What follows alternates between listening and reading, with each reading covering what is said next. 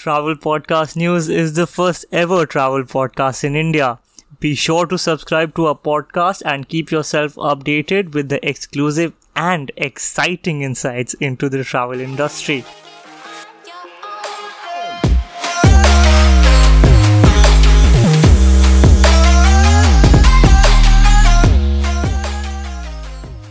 Hey everyone, welcome to a brand new episode of Travel Podcast News.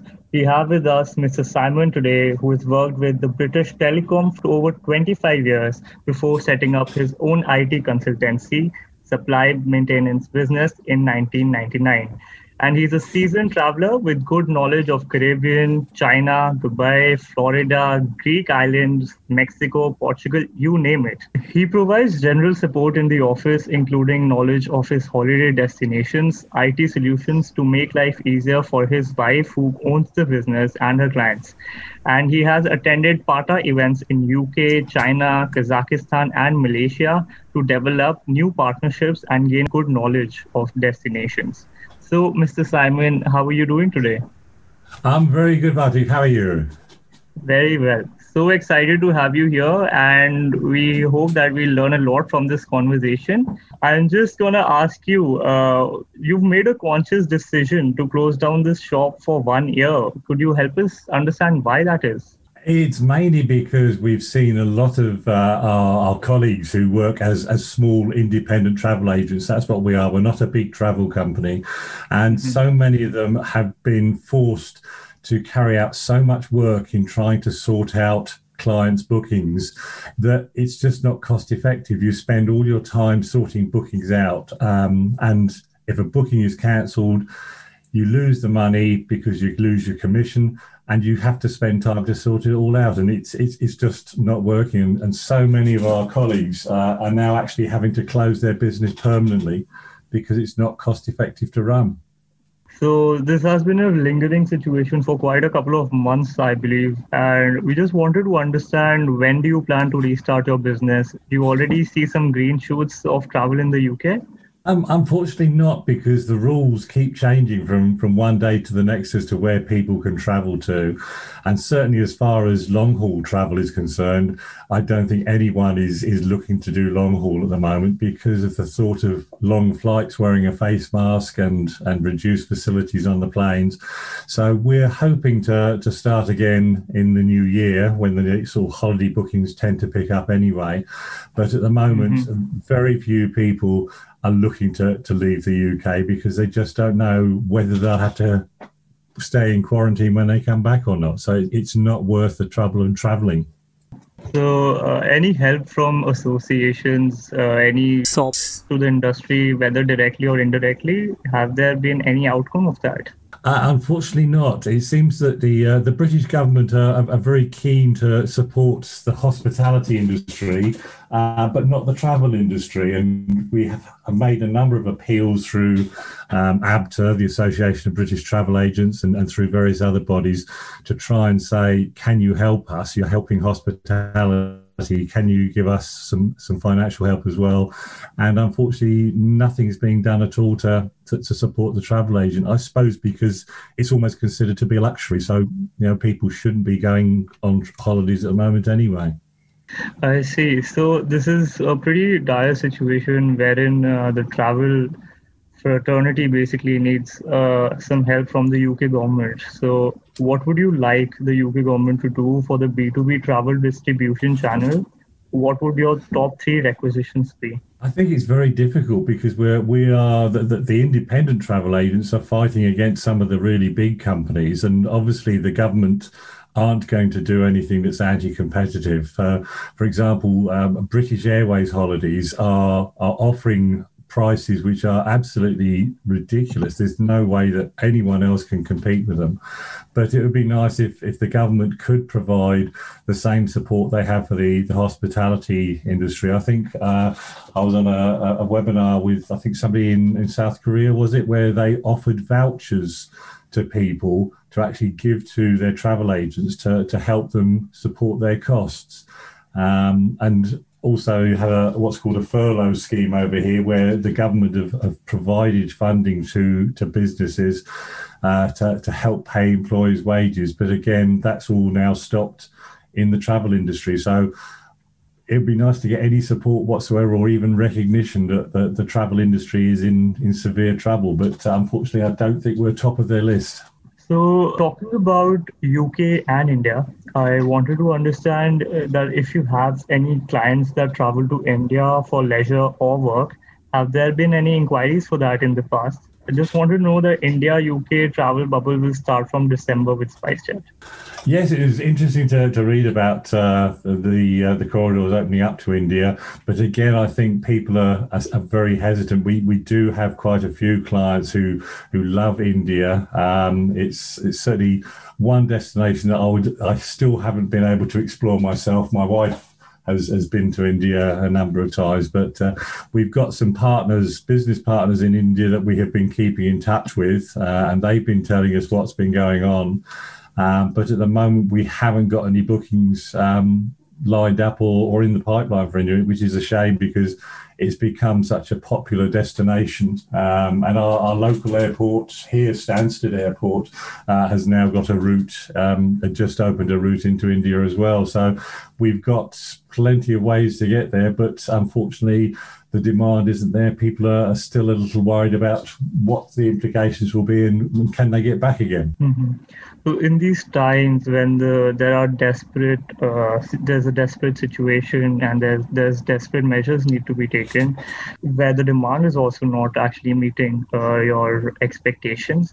So, what are you doing to keep yourselves busy? Are you strategizing new things planning for the future for a post-COVID world, or are you trying to cope up with the situation? I think the the the lucky thing we've had has been uh, a lot of the um, companies we deal with have been providing additional training sessions. We've had lots of webinars, but that's now starting to to wear a little thin. It's at the end of the day because we provide specialised tailor-made travel.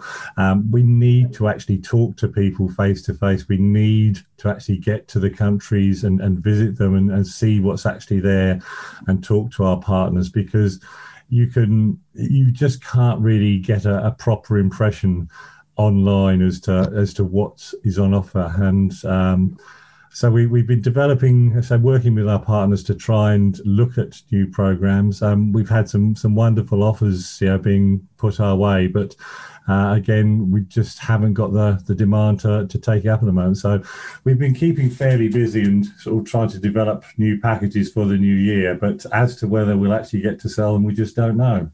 Mm-hmm. So, any backup plans? Uh, whether if if whether if, if the COVID situation doesn't open up, if it's not as you imagine it to be, uh, what are your plan Bs? Um, I think my wife will just retire to the garden. She's she's she loves gardening since she's uh, since the beginning of COVID, and she's been living out in the garden.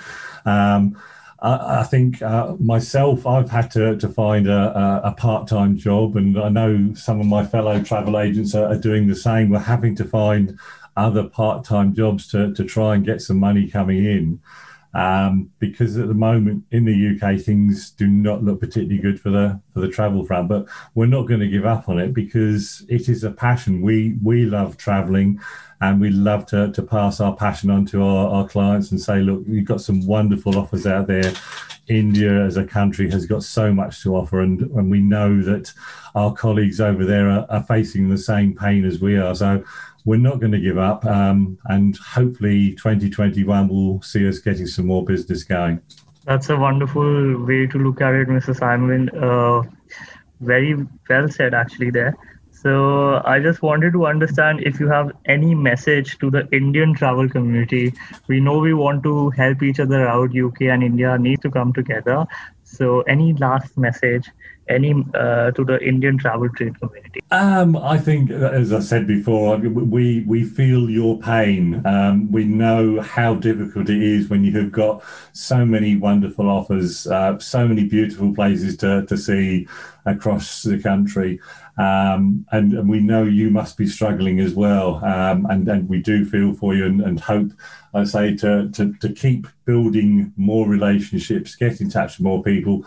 And I say, from my point of view, I can't wait to get to India myself and, actually have a look around and uh, meet more people as well. So, um, don't give up. We're, we're not giving up. If you've got the passion for travel, hopefully things will come back to normal next year.